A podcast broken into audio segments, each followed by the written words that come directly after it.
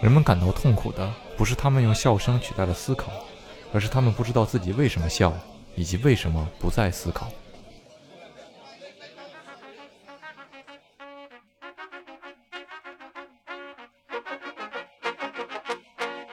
然后你又你又要知道人性里面是这样，就是他喜欢一个东西，他可能不会去做什么，但如果他不喜欢什么东西，他是会很强烈的去表达的，就是经常会产生那种一开始一个广告跑得很好，然后这个时候来了来了几个用户，然后评论了一些东西，有的甚至更更坑人的是，就他做的是一些反讽，就是他实际上是在夸你，然后他做了一些反讽，然后这个算法是不懂反讽的，你知道吗？他只会听到 bad。然后这个 poor，然后这个这个这个就类似这种东西，然后他说啊，这是个坏事儿，这个这个东西不行，这个这个我我不能退了。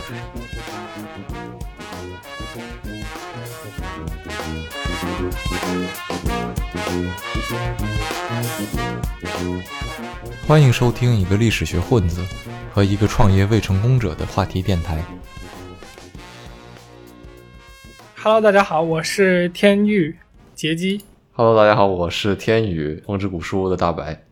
本身讨论这个话题的初衷，是因为最近这段时间我们在聊天的时候有有聊起过，就是我们在使用社交媒体啊等等这些这些互联网产品的时候，会碰到这种对信息紧张的感觉。就是嗯这个，我们后面会有一个专门的部分去一会儿去聊到，就是说，呃，你现在去看一些，比如说视频网站，或者说读一些文章，即使是在微信这样的公众号平台，最近微信的那个平台的算法应该也是换了。你看不看一个东西，其实，呃，如果你有信息的警惕性的话，你你会在看到标题的时候，你和自己的本性做抗争，因为写这个标题的人肯定是希望你点进去的嘛。但是它所背后代表的那些标签，会在你点开之后，就是影响到你这个账户嘛，就是它会反过来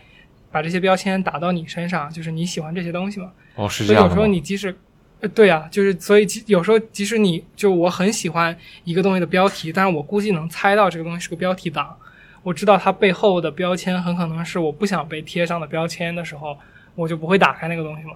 那这样的情况怎么说呢？就就会使你一方面你要高度警惕，就会带来你的精神紧绷吧。然后另一方面就是我们刚刚说，就是如果你不知道这个事情，那你的生活有多少情况是交给了别人手里边呢？或者说它它这么一直发展下去会是一个什么结果？这就回到了我们之前刚刚聊的那些细节，我们在社交媒体上碰到的这些呃和算法的交集吧。这也是这两天我跟你有聊到的嘛，就是抖音这个平台，我我对抖音有一个呃，就是怎么说，先先爱再恨再真香这么一个连环的过程。哦就这件事情，就我们刚刚聊的时候，你你也可以听出来，就是对我们对算法都是有这个认知的嘛，就我们知道这个东西的存在，嗯然后我们也大概知道它是如何去影响和定义我们这些人的。那呃，我之前就是很早之前就下了抖音嘛，然后注册了个账号，然后去刷抖音，啊哈，然后后来就像大部分人就意识到的一样，就我觉得抖音这个平台太消耗时间了。然后它所推给我的内容呢，我又觉得实际上营养是非常低的嘛，就是它它可能会给我带来娱乐，当然我我不希望我的时间是被这样的娱乐所占据的，就至少我觉得我我是那种就是对东西的自我控制力不是特别强的人，就是它如果在那儿，我就会我就会去碰它，就比如说我我解决不吃零食的问题，就是不买零食这种，就我是这种习惯的人嘛。嗯，我也是。但是就即 即使是前一段时间嗯，就我我们现在在做这个播客节目嘛，那我之前不是自己做过一个想要用就比较短的时间去表达单一观点的这么一个视频型的节目，在抖音做。嗯哼，我即使都已经做了一段就很很短的几个节目，然后其中有一个还播放量不错，但是我后来就决定把抖音删了嘛，就是我觉得实在是不行，这个东西在那儿，我就很容易被它突然就拿走一个小时，这个我接受不了。嗯哼，然后，但是前一段时间，因为我这这这能说吗？能说吧？就我还比较就是支持罗永浩这个人，虽然就是他有很多槽点，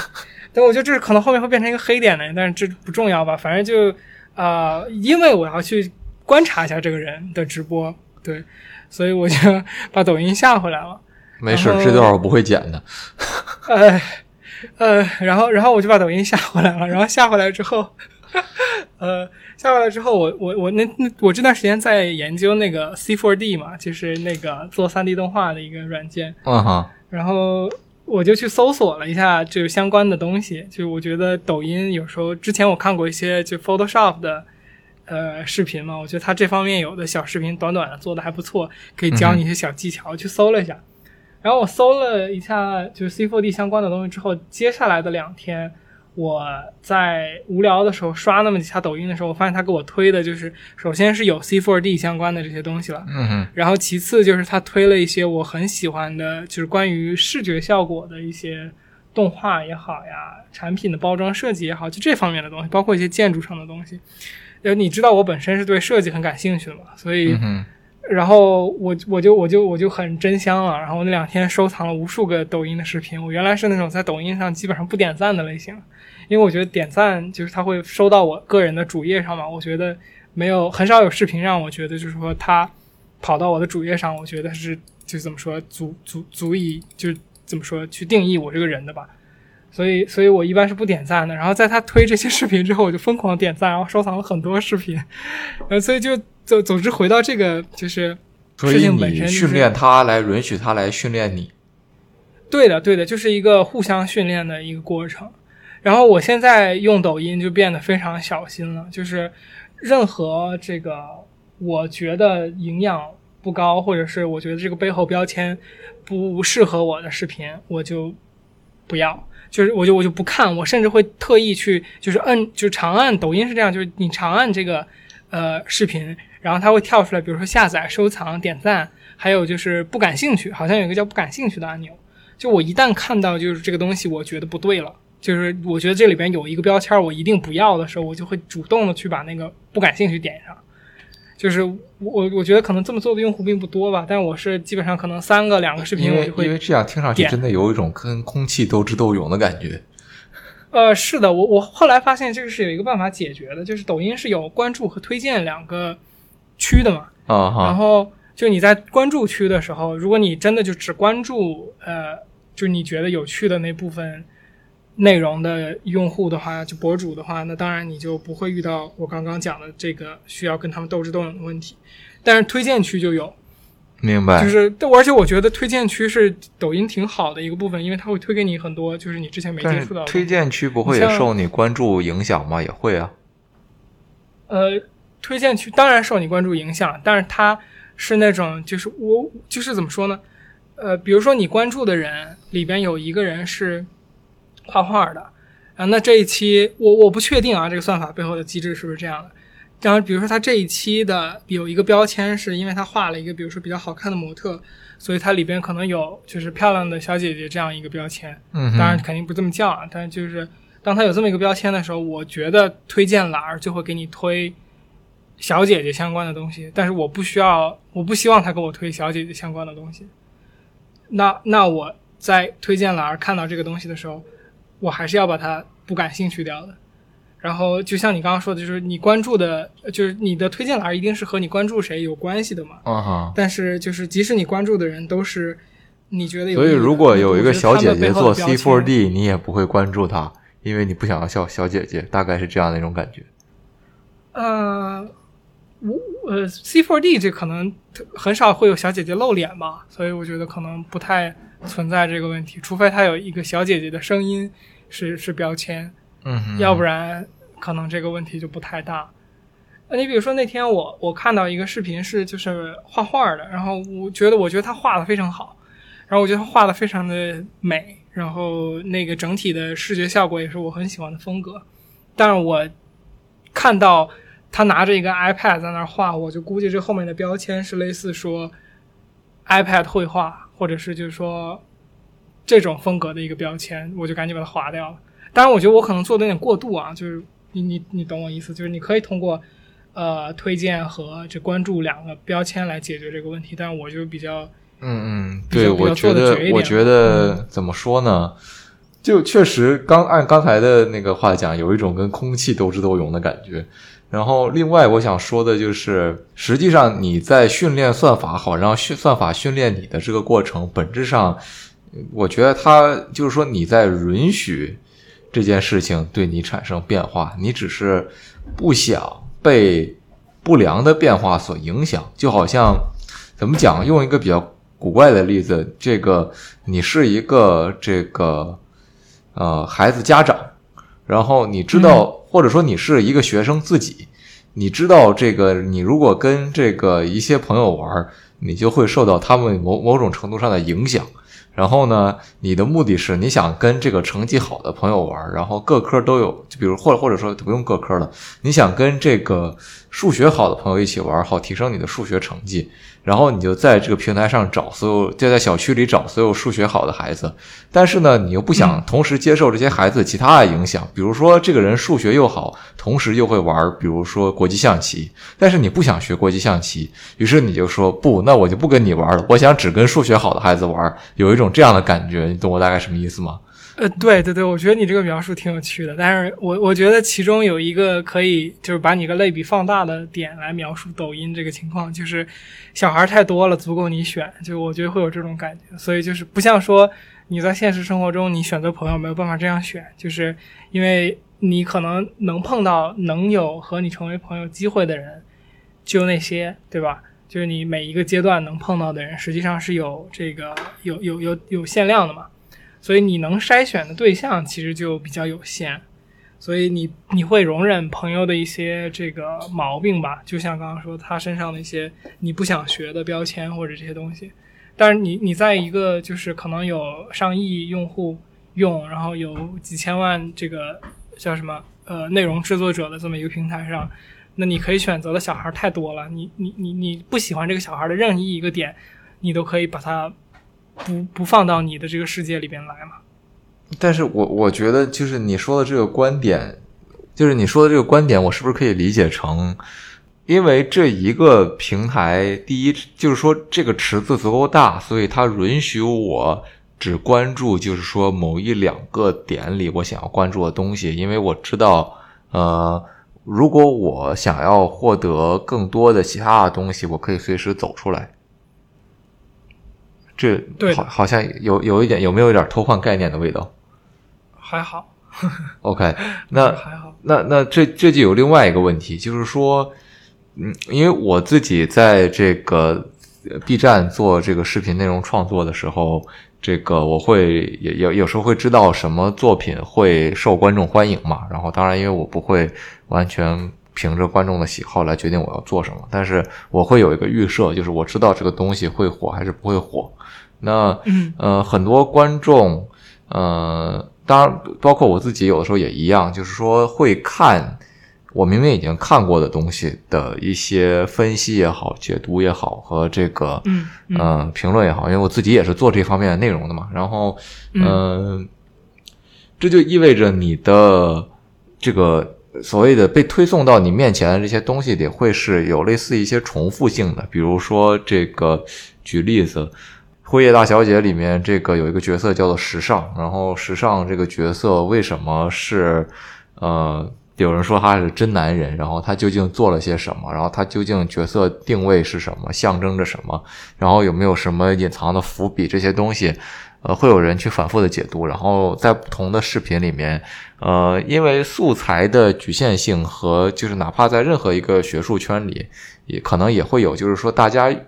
的基础的文本，这个所谓的 primary source 就这么多，那那你就会发现几本这这几本这个最有权威性的这个著作，在所有的这个重新的解读当中都会被提到，那嗯。嗯，这个现象它实际上就导致了说你会反复的收看或者收听关于同一个内容的这个很多的解读，然后他们有一定的不同，但是他们也有一定的相似性在里面，然后就是你会你会越越走越深，但是或者说你以为你越越走越深，但是实际上并不一定。呃，所以，所以你在这里想提出的核心，我想这里观点或者说还还没有说完，对不起，就是我想说的是，如果你在一个平台这样做，它没有什么问题，但是因为因为你可以随时走出来，就像刚才我们说的，对的，但事实上你不一定可以随时走出来，因为你在其他的平台上，你也会被贴上各种各样的标签，也有算法在无形支配着你的选择。嗯，是的，所以说，比如说，我可以在哔哩哔哩上看的是，比如说辉夜大小姐想让我告白，然后当我觉得 OK，我看这个看的已经够多的时候，我打开我的，呃，比如这个淘宝或者是什么这个购物的账号，然后，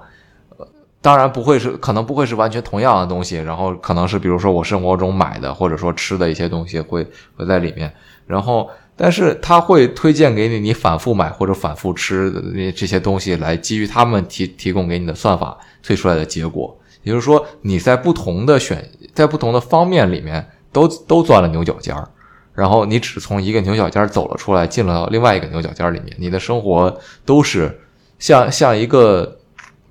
怎么讲河豚一样，就是你在一个个的尖刺的这个边缘上面都是张开的，这个没有。没有所谓特别，呃，就是缺乏棱角的部分。嗯嗯嗯，我我觉得我在你说的这个观点上面想表达的是，呃，就这个我们后面会有一个部分聊嘛，就是这个，呃，因为我刚刚提到的这种对算法的警惕所带来的一些问题，啊，但是我现在的习惯是说，就是我会对不同的平台有。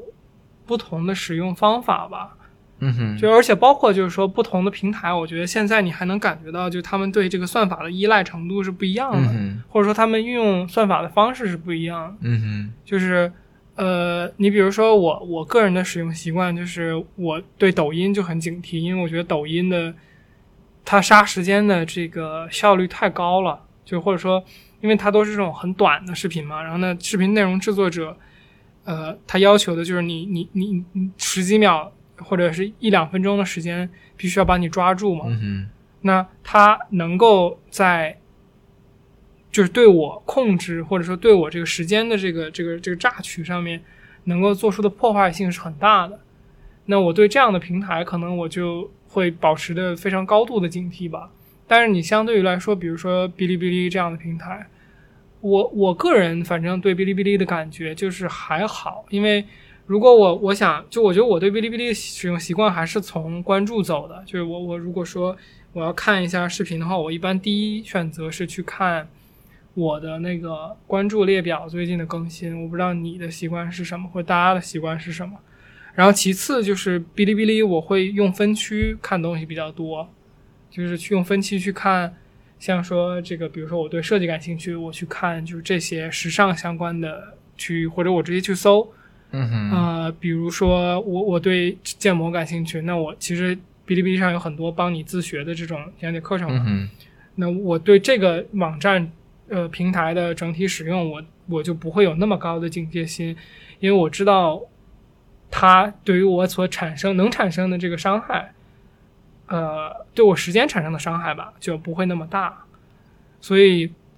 呃，我我不知道这个和你刚才的那个观点相呼应的上，呼应不上。我觉得可能一定程度上还行吧。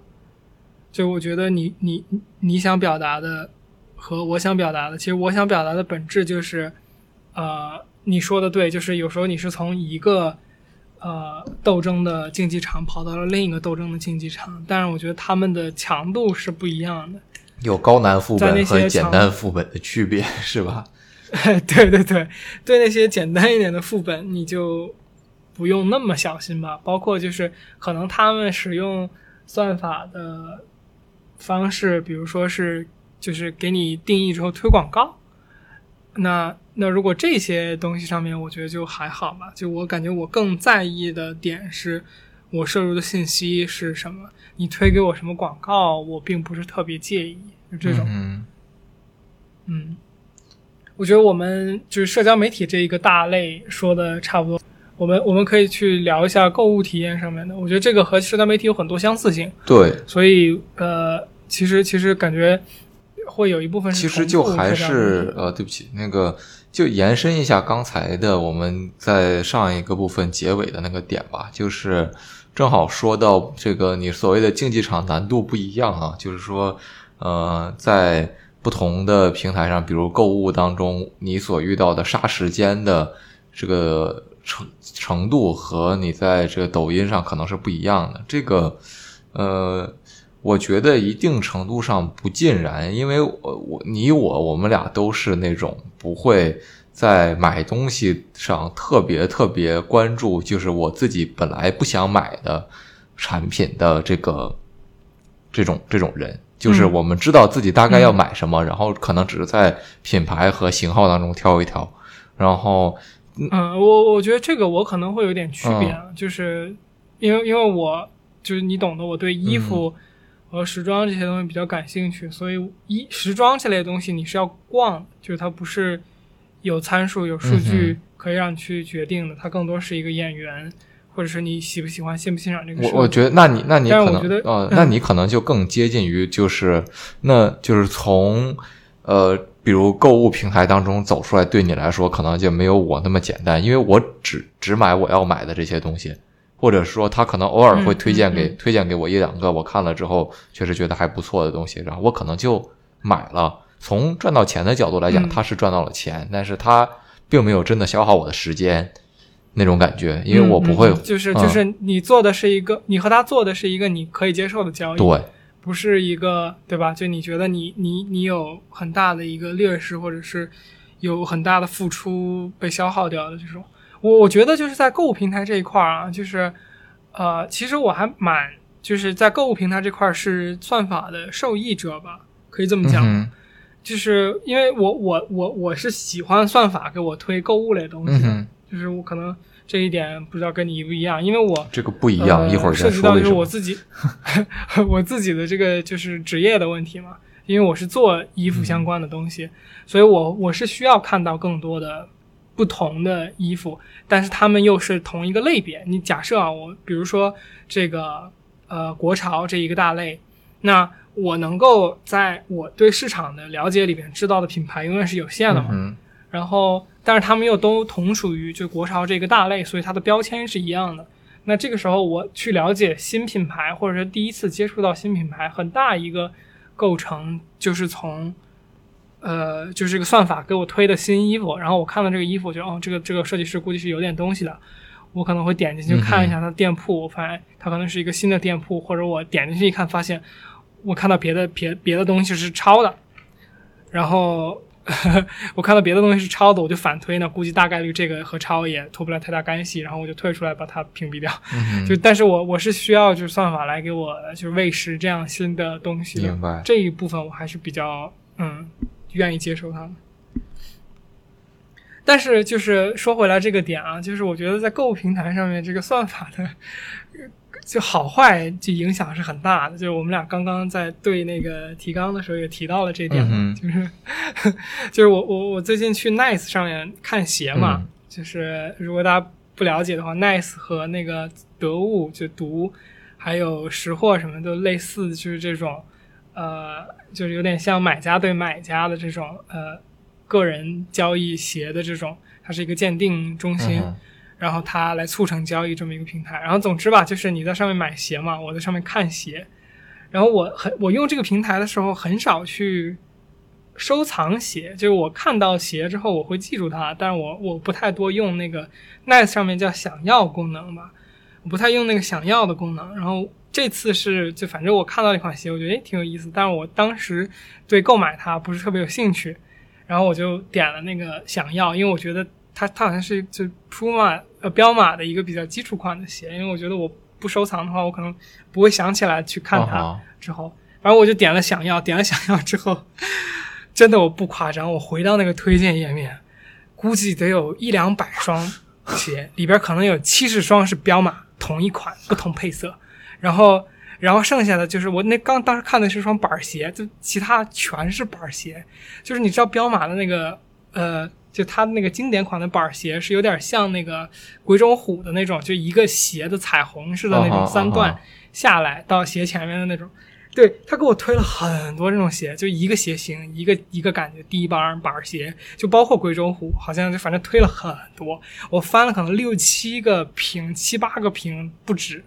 都是这种鞋，我我就反了，我就觉得我操，这这这我吐了呀，朋友，然后我把 nice 关掉。所以我觉得就是这个算法的精度对这整个整个的体验是有很大的影响。那算法如果比较，就我觉得这可能是意味着就算法比较低质吧，就是他看到你喜欢一个东西，就像你姥姥一样，就疯狂给你给你推，嗯哼，推到就你吃一个东西吃吐了为止。但是，但是当你这样的时候，就会影响到我真正的购买了。就是我可能只是对这个东西产生了一点兴趣，然后你突然给我看不到其他东西了，那那我就只有跟你说再见了。嗯，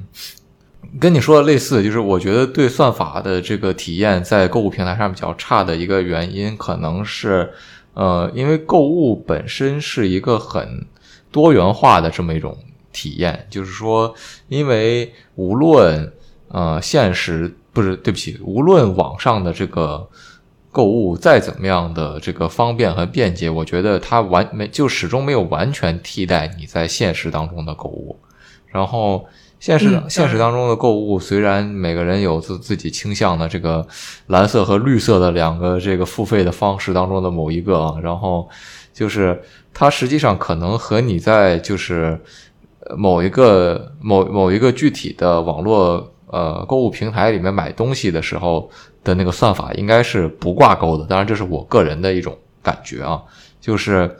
所以就导致如果你只习惯在网上买特定的几种东西的时候，就是你不会得到非常你你想看到的推荐。就比如说，对于我来讲，这个淘宝是一个买一些这个主要是代购一些这个动漫周边的这么一个平台。然后我习惯这个，现在还是很这个传统的，实际上自己去超市去实际买东西回家，然后去买我要吃的东西。除了除了极少数的一些东西我会在网上买之外，大多数的情况下，呃，外卖我也叫的比较少，然后就会实际去店里去吃东西。那这样来说的话，嗯嗯。呃，淘宝每次就是我一打开，我就像是一个就是真正的肥宅本宅一样，然后被推荐各种各样奇怪的动漫周边产品，然后但是实际上我可能并不想要看他们，对对，这只是、嗯，对对对对对，是的，是的，你也没有给这个算法更多你个人的信息呗，所以导致它也只能往一个方向去推荐你。就是你说到这个，嗯。我我可能想起一个事情，就是这个都倒是并不说就是有多么多的观点吧，只是我想起来，就是说到购物和你说到外卖嘛，就外卖这个事情，因为我现在人在上海，你你知道的，然后就我原来在北京嘛，然后北京的时候我肯定有一套自己喜欢吃的东西，然后呃，我到上海之后呢，我还没有不习惯这里的饮食吧，我挺习惯的，因为毕竟原来在国外就吃过东西，或者说待过一段时间，所以就国内感觉整体还是很好吃的，尤其上海的外卖感觉也是水平很高的嘛。但是我我发现的一个问题是，就是北京有一些店，上海没有嘛，嗯，所以就导致我在这边吃的时候，这些店就从我的饮食里边消失了。然后，呃，上海这边取而代之了一些店嘛，然后我比较喜欢他们。然后等到我回北京的时候，我有，尤其这次疫情在在这边就困的时间比较长嘛。然后回北京的时候，我会去之前有个预设，说，哎呀，我回去可以吃一些原来喜欢吃的东西了，然后去去买一些原来爱吃的那些外卖嘛。然后我发现我回去之后，我打开我的就是外卖软件，然后发现他给我推的还是我上海的那些店，就是就原来他在北京给我推的那些店已经排可能排到很后面了，就甚至我就正常以人类的就是阅读习惯，你已经不会翻到那么后面了，嗯就是就当然就我可能原来我甚至都不知道，就是北京也有上海的这些店，就我都不知道就这些店在北京也离我家那么近，就是这种情况。但是我回去之后，本来预期是我可以吃一些原来喜欢的北京的外卖，嗯，然后发现他们已经不给我推了。对，而且算法这个东西，有的时候它我们之前说的这些算法，可能还都是比较就是纯呃数据上的算法。那我觉得也有就是大推广上的算法嘛，就是这个是我们之前忽忽略在谈话当中忽略的一个部分，就是比如花了钱，然后来买到一个广告位。然后有的平台会明显的告诉你它是广，现在应该都会明显的告诉你它是广告，但是至于你是不是真正看到了它是一个广告，或者你看出来它是一个广告，这个事情是取决于你自己的。嗯然后另外一个嗯层面上讲，就是比如我今天去吃了一家这个日日餐厅，然后是一个我以前从来没有吃过的地方，但是呢，呃但是它所在的区域呢是北京的那个蓝色港湾那附近，是一个我经常去的一片区域。然后在一片我经常去的区域里面，居然有一家我从来没有去过的店，然后这家店存活的时间很长，应该已经有十年了。然后你就嗯知道说，那他们家可能是，呃，就是跟做类似于餐饮评分或者说外卖的这些平台的互动是非常少的，以至于一家在当就是一个很小的这个地域范围里面，这个存活了很久，而且一直还不错的一个店，从如果你作为一个纯的这种平台用户来讲，可能并不会察觉到它的存在。嗯，对的，那那这就无形当中意味着你的生活，其实我们在说你的生活是被算法支配的，那算法其实是被资本支配的。也就是说，我们得出了一个显而易见的结论，就是你的生活其实是被资本支配的。呃，不对，我觉得不太对。就是，呃，说就因为你等于你聊到广告了嘛，聊到广告这块就跟我比较呃熟悉了，我觉得相对来说，大概就就是给听众的前情提要是我，呃，自己在美国那边做一些服服装相关的生意吧，然后就是我会很多的使用就是类似 Facebook、脸书的这种平台的广告啊，然后 Instagram 的广告啊，虽然这两个是一家啊，现在，然后类似呃谷歌啊等等的，呃，我我作为就是投广的一方，我的经验是，就是就是我也是被呃算法所支配的，就是算算法其实它在双方向塑造这个这个世界的具体的展现出来的样子吧。呃，如果你说到就是这个首首先聊这个，你说日餐厅就是不和这些平台互动的问题啊。总之就是，如果你作为一个存在了很久的这种呃事物，然后你想和这个新生的这些，比如算法这样的压倒性的新生的科技去，或者说社会现实去对抗的话，可能你还有一定资本吧。但是如果你是一个新生的事物，这个就非常难了，因为我感觉你很难去在各种这个资金的这个压力下去抵御这个东西的存在了。嗯然后我刚刚想说的另一个就是说，你说资本控制算法控制这个世界或者说这个社会的具体样貌嘛？但我觉得其实不是不尽然吧，就是资本也是被啊、呃算法所塑造的，就是它也会被反过来塑造，其实也是反过来驯化。当然，这个可能是因为我的资本不够大，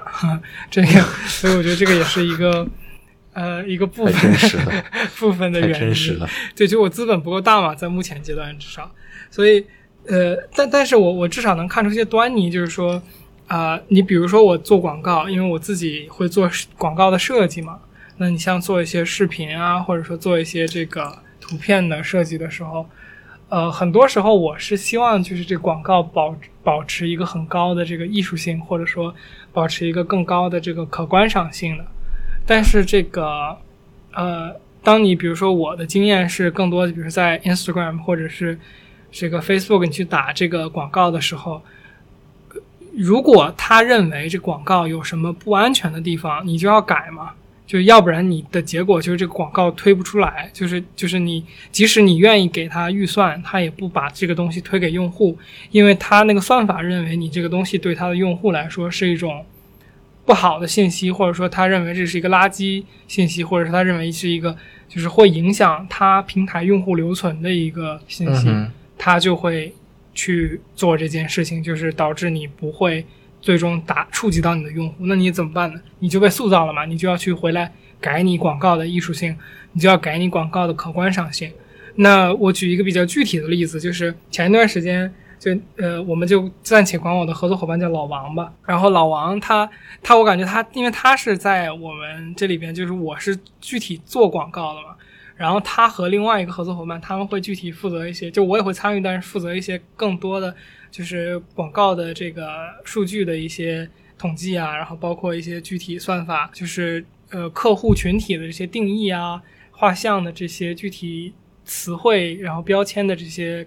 更新啊等等，这些他们做的可能更多一点。然后老王就会反过来给我的广告提意见嘛。然后老王他前段时间我就有点魔怔了，就是我可能做一个广告，里边有一两个帧是白屏的，因为可能我那里边涉及到一个画面是打雷的。嗯哼，然后老王可能就回来跟我说：“杰克，这个是不是有点危险呀？”然后我说：“怎怎么危险了？这又？”他说：“这个是不是会闪到用户？” 就会有就会有这种就是你知道吗？很奇葩的对话。就这种事情并没有发生的，但是它有可能就是你一个广告一旦推出去了，它又会影响到你广告就是你整体账户的评分。嗯所以就是当你去做这个广告之前，你确实是要尽量把你可排除的这个危险的呃元素给排除掉吧，会有这种情况存在。虽然这个东西最终结果不一定就是说是一个是一个差的事情。然后另外就是用户也会反反过来塑造就是算法，就你比如说呃算法一开始觉得我们这广告不错，他觉得他看起来就他从里边分析出来的元素没有什么不好的。然后可能是这个用户那一端的时候，他可能做了一些评论，然后那可能他个人不喜欢这个东西，嗯哼，然后你又你又要知道人性里面是这样，就是他喜欢一个东西，他可能不会去做什么，但如果他不喜欢什么东西，他是会很 强烈的去表达的，就是尤其是就互联网这个这个环境是会有这种倾向性的，所以。就是经常会产生那种一开始一个广告跑得很好，然后我们也觉得它艺术性和可观赏性，就是或者说调性吧，至少是我觉得我我比较喜欢的，我希望它是那样的。然后结果结果一开始跑的挺好，卖了一些东西，然后 然后这个时候来了来了几个用户，然后评论了一些东西，有的甚至更更坑人的是，就他做的是一些反讽，就是他实际上是在夸你，然后他做了一些反讽，然后这个算法是不懂反讽的，你知道吗？他只会听到 bad。然后这个 poor，然后这个这个这个就类似这种东西，然后他说啊，这是个坏事儿，这个这个东西不行，这个这个我我不能退了，然后就你知道吗？就就会就产生这种事情，所以就最终你说就资本控制这个东西，呃，至少对于我这种小资本我是控制不来的，就是平台它会在意，就是说自己的用户，呃，但如果如果比如说你有一个用户看到了，就是说，哎，这个平台居然投了一个我不能接受的，比如说种族歧视的广告。那他可能会对这个平台产生就他监管的这种怀疑，然后他可能就会离开这个平台了。那这个平台自己的生存后面就会产生问题，所以平台的算法在设计的时候会考虑到这些问题，导致就是说他会很小心的去设置很多细节，就是资本方也是受很多的这个限制。但我们据我所知的，就是可能更大一点的资本是会稍微在这方面好一点，因为呃，你比如说我之前去看那个呃。Eve Salon 就发的太不标准了，但总之就 YSL 嘛。然后他们的广告好像好像是这么念的。对不起，我我不知道。呃，对，但就 YSL 他们的广告，我我去看，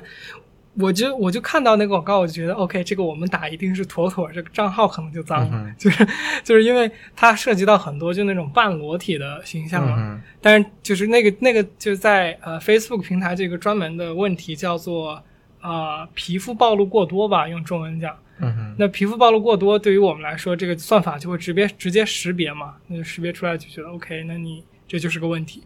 但是对于可能就是更大一点的这个品牌来说，他们可能比如说能够有人工审核，如果有这种情况存在的话，那至少它是通过了嘛，并且我看到了这个广告，那就说明它跟我的标准是有一定不同的。但我依然可以去点那个不喜欢它，或者说算法一定是对它也有一定的约制的，就是呃制约了。所以就你最终说到，就是说如果得出一个资本控制、算法控制世界的这个结论，我觉得是不太公平的吧？嗯，对。所以就是我觉得在说到就其实这个话题就涉及到就是除了购物体验和社交体验的这个其他的这这一个大类就。呃，算法对更多的现实世界的一些塑造吧，就比如说刚刚说的，就是这种商业啊，然后包括我，这因为我们要讨论这个话题，我在想，就是，呃，比如说你去找工作，然后他给你贴什么样的标签等等这些，那可能后面会影响到你很大一部分，呃，可能三五年的一个人生阶段的这种程度的，呃，经历或者怎么样，所以你说就是算法。改变世界、控制世界，或者说影响世界吧，这个事情是一定的，就它它是真真实实很很大程度上存在的。但是，可能我们就要讨论到，就是说它到底是是一件好事还是一件坏事？当然，大部分事情是不分好坏的吧。然后，另外就是像你说的，就是这个 到底是知道这个事情客观存在好，还是不知道这个事情客观存在对于你的生活更好？呃，我觉得对于我自己来说，就我们讨论这个问题的话，我我自己肯定是希望我知道这个东西的存在和它的运行机制的。我我感觉还是就是，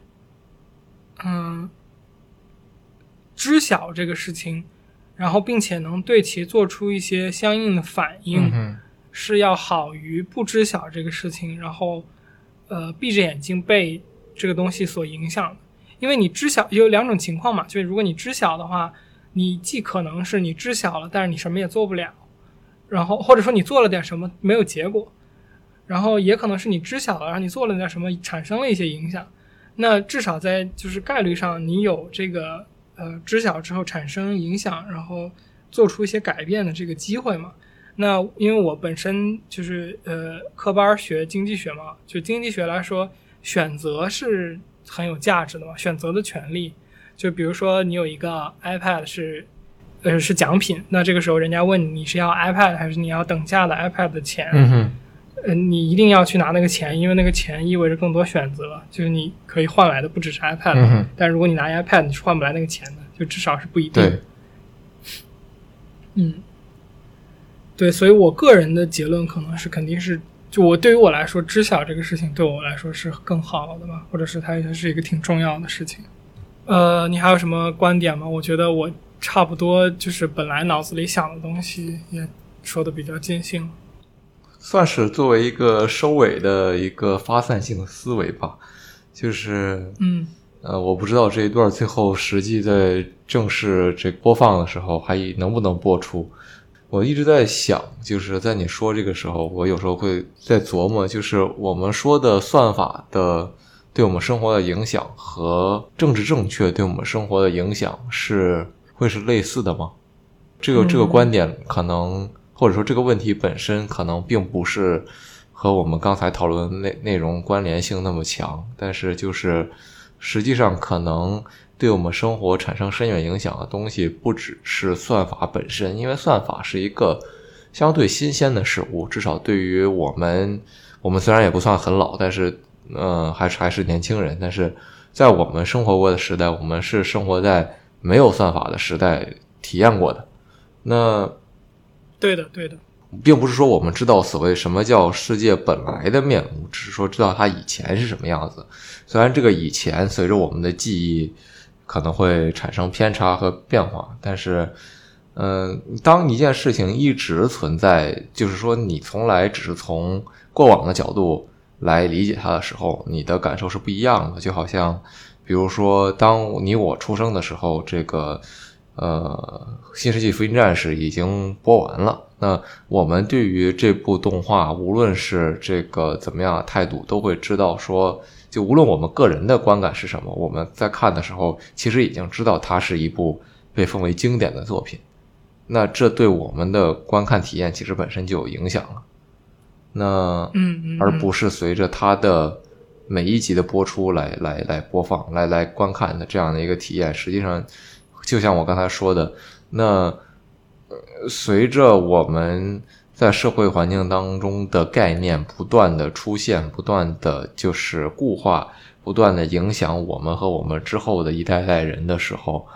我们受到的怎么讲思维的局限性会不会越来越大？这就这就像是语言的一个悖论，就是呃先有鸡还是先有蛋的一种问题的变种吧？先有语言还是先有思考？当你当你没有办法把你的想法表达出来的时候，你你你真的就是当你没有工具能把你的想法表达出来的时候，你的想法是否还真的存在？你你知道你自己在想什么吗？嗯所以说，当你的嗯当你的表达途径被限制，也就是说，或者说以算法的这个回到强行回到正题上，当你的这个观看的可能性被限制的时候，你还知道你喜你会喜欢什么吗？你还会喜欢其他的什么吗？呃，我我觉得是这样，就是你你讨论到一个最终的这个点上面，我觉得可以，我这边有一个想引申的，呃，就是一个是如果有就听到这个部分的观众的话，大家可以来讨论一下，就是说，呃，我其实挺好奇一个就是从零，就是你第一天接触社交媒体的时候，算法就很强势存在的话，会是一个什么样的场面？嗯就是你你你喜欢上什么东西是如何由来的这个事情，我其实挺好奇的。就是我我觉得现在的有一些平台可能会一开始给你推一些就是笼统的东西，然后它可能会在就你对哪个东西感兴趣，你看了嘛，然后他就往那个东西上面深化，是不是这样的？或者说，呃，我我相信大家就是就是一定会有更多的这种。呃，在怎么说，就你现实生活中大家互相的影响嘛，就比如说你的朋友喜欢什么，然后你的老师最近教给了你什么，或者说你的这个周边的同事等等这些。但我还是挺好奇，如果从零接触算法，嗯哼，就是是什么样的。然后另一个就是我觉得想引申一点的东西，就是呃，就是算法。其实我们现在用它所就是影影射的这个东西，就是其实说实话是一种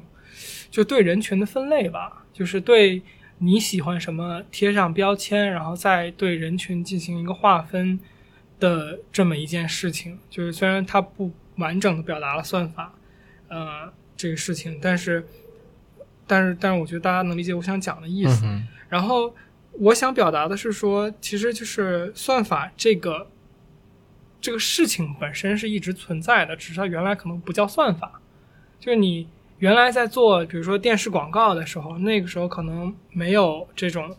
每一个用户就就叫千人千面吧这种东西存在。但是，呃，但是你还是有，比如说看这个，呃。这个居家类节目的人可能就会想买家具，然后看这个，比如说美食类节目的人可能会对就是麦当劳感兴趣。就这种事情，我觉得原来就一直存在嘛，它只是今天我们把它深化成了一个更加精密的东西。就是原来我们人脑可能能够触及到的东西，就是呃美食和美食，然后这个。居家和居家这种程度，但是现在可能是，比如说你一个呃美食节目里面有很多很多的标签，然后呢，这个用户身上也有很多很多个标签，那原就是它只是一个变得更复杂的过程，所以就是我觉得算法它这种这种操作是一直存在的，只是精细度，然后另外就是其实这个东西引申下去。就是我们人一直是在把我们的客观环境变得更可控嘛，就是你一直在做这么一件事情。真的？就原来你可能对，呃，当然不一定是真的，就是这个东西，就是人是喜欢叫什么有序的嘛，就是你原来可能对一个用户的把握是很片面的，就你只知道。呃，这是一个北京的电视用户，然后他看了一次美食节目，可能这个是你对他的信息。那现在你可能知道他在北京具体的 IP 地址是哪儿，然后他看了各种各样的东西，你都知道。然后你并且能用一个就是比你脑子强一万倍的这种电脑来记录所有的这些信息，然后并且在分发的时候有很多很多就是呃标签可以分类，然后这个东西做的都很。在逻辑上很整齐嘛，我觉得它还是一个比较有序的深化的这么一个增加复杂性的状态，差不多。好，我觉得想聊的就这些。对，我们在结尾的时候再来说一下我们是谁。现在还没有结尾吗？啊，这已经是结尾了，就是就是这个结尾的时候再说嘛，因为就是我们在开始之前讨论一下我们什么时候介绍自己，因为大部分感觉就是会开头介绍自己吧，但是。就是我觉得，我讲，我跟我我跟天宇讲，就是说，啊，我们可以在结尾再做这件事情，因为如果，呃，我们开头讲的话，你可能进来是想听算法这件事情的，然后我们告突然告诉你我们是谁，其实你不关心，但如果你已经听到这里了的话，那我觉得我我有理由相信你还是可以了解一下我们是谁，然后并且考虑一下要不要关注我们，然后这个。呃，先讲一下频道的这个名字吧。我们现在频道的名字叫天 use，谢谢你。然后这个来源，嗯，对，这个来源是这样的，就是我们两个姓什么不重要，虽然我们俩同姓，呃，同男性，这叫什么啊？不是都当然都是男性，就是叫什么同姓氏同姓氏，但是就是我们我们的名字很很神奇，就是他叫天宇嘛，就是我刚刚叫大白的这个人，就是声音更浑厚的这一位，他叫天宇。在刚才的整集节目里，你有叫过我的名字吗？啊、不重要，反正你你你既叫大白也叫天宇嘛，然后我叫天宇，所以我们我们很巧的就碰到这种同姓，然后还呃同名，几乎同名吧的这么一个知心朋友。然后我们原来的这个学校经历又涉及到用英文名字嘛，那这个时候就发生了这种，就是他的英文名字和我的英文名字，因为是拼音天宇和天宇就一模一样了，所以这这个这个这个这个混蛋始终不起英文名字，导致的结果就是后来我起了个英文名字叫杰克，对，再见，杰克。后来这个对再见杰克了，然后这个这个这个名字后来就延伸成了外号叫杰基嘛，因为英语里面这个 Hi Jack 就是这个打招呼的 Hi 和 Jack 拼在一起有这个打劫劫机劫持飞机的意思就是所以。对，劫持飞机的意思，所以后来就外号变成了劫机。然后他大白，就是因为他长得很白，虽然是一个男孩儿，就是白的就惨白。后面会讲到他奇葩的经历吧。这个对，然后所以他一直就叫大白。我见到他的时候，他就叫大白。是的，是的。然后我们这个频道的定义就是，呃，他是就怎么说？你自己介绍你自己吧。呃，大家好，我是大白，我是天宇，呃，我是一个怎么怎应该我应该怎么介绍自己历史学混子，啊？对，很好，我替你喜说吧欢我喜欢这个定义啊，虽然嗯，并不是真的混子并不是真的很混，对，嗯、但是嘛，反正就是喜欢聊一聊各种各样有的没的话题吧。然后我们这个节目也只是因为我和杰基和和 Jack，我们两我们两个人经常会扯一些各种各样的东西，会讨论一些自己对呃现在遇到的各种各样的东西的一些看法吧。然后。呃，我们俩是都挺乐在其中的，然后就觉得要不要把他们也录下来，然后分享给大家，也一起和我们就感受一下，这就是非常真实的这种思考和聊天的过程。对的，对，然后就是另外就是也可以引发更多的讨论嘛，和就听众，而且就我觉得其实就是做这种比较可能深度探讨类型的播客，可能最终受众不会特别多。当然，如果特别多的话，那太好了。那就如果不会特别多的话，其实可能就我们，如果你是我的听我们的听众的话，那就意味着你和我们所感兴趣的话题，或者说思考方式，或者说就这些东西是比较接近的嘛。那后面就大家成为朋友的话，也是一件挺美好的事情。呃，然后另外就谈及我的话，就是我是我对，我们的定义，在我这边的人设是一个创业还没有成功的人。你本来也是一个创业还没有成功的人对对对对对对对，但是我觉得我更复杂一点吧，就是啊，对，然后当然，对，所以我们这个定位就想给这个频道的名字或者叫呃简介叫做说一个历史学混子和一个创业还没有成功者的话题电台，大概是这样的。然后我们讨论的内容呢，可能后面也会有比较多变了，就可能也会讨论到一些我们比较有趣的经历，做一些分享。然后当然看到一些有趣的或者说值得探讨的实施的话题啊等等，这些都会去做一些我们俩自己本身也会做的这种交流。如果他们能播出来的话可以和，呃，对，如果他们可以播出来的话，对，也会 录下来和大家一起探讨分享吧。OK，我觉得我们差不多第一期也就这样了，应该长度也不是很短。就我们希望，就这个电台后面的，就是呃，给大家的一种存在，其实更多的是一方面是它可能会引发你的一些思考，然后另一方面就是它可以作为一个，就是它会比较长。我们这期录的比较长，呃，我们讨论过录短一点的，就比如说十分钟、二十分钟这种。但我觉得就是比起这样，我们可能更想做一个就是陪伴型的这种节目吧。就你比如说你手头在做一些工作，但是你这工作不需要用你太多的脑力，你就比较机械性。那这个时候你去听一听，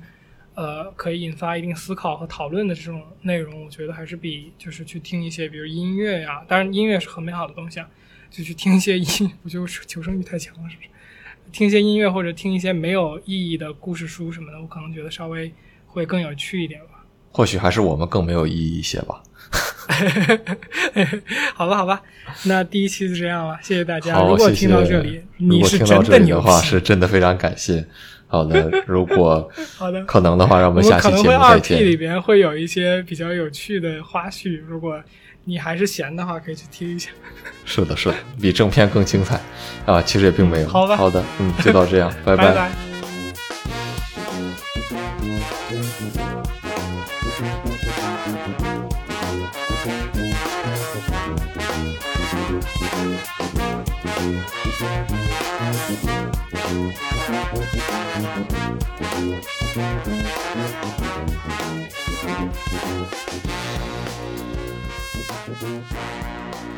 We'll be right back.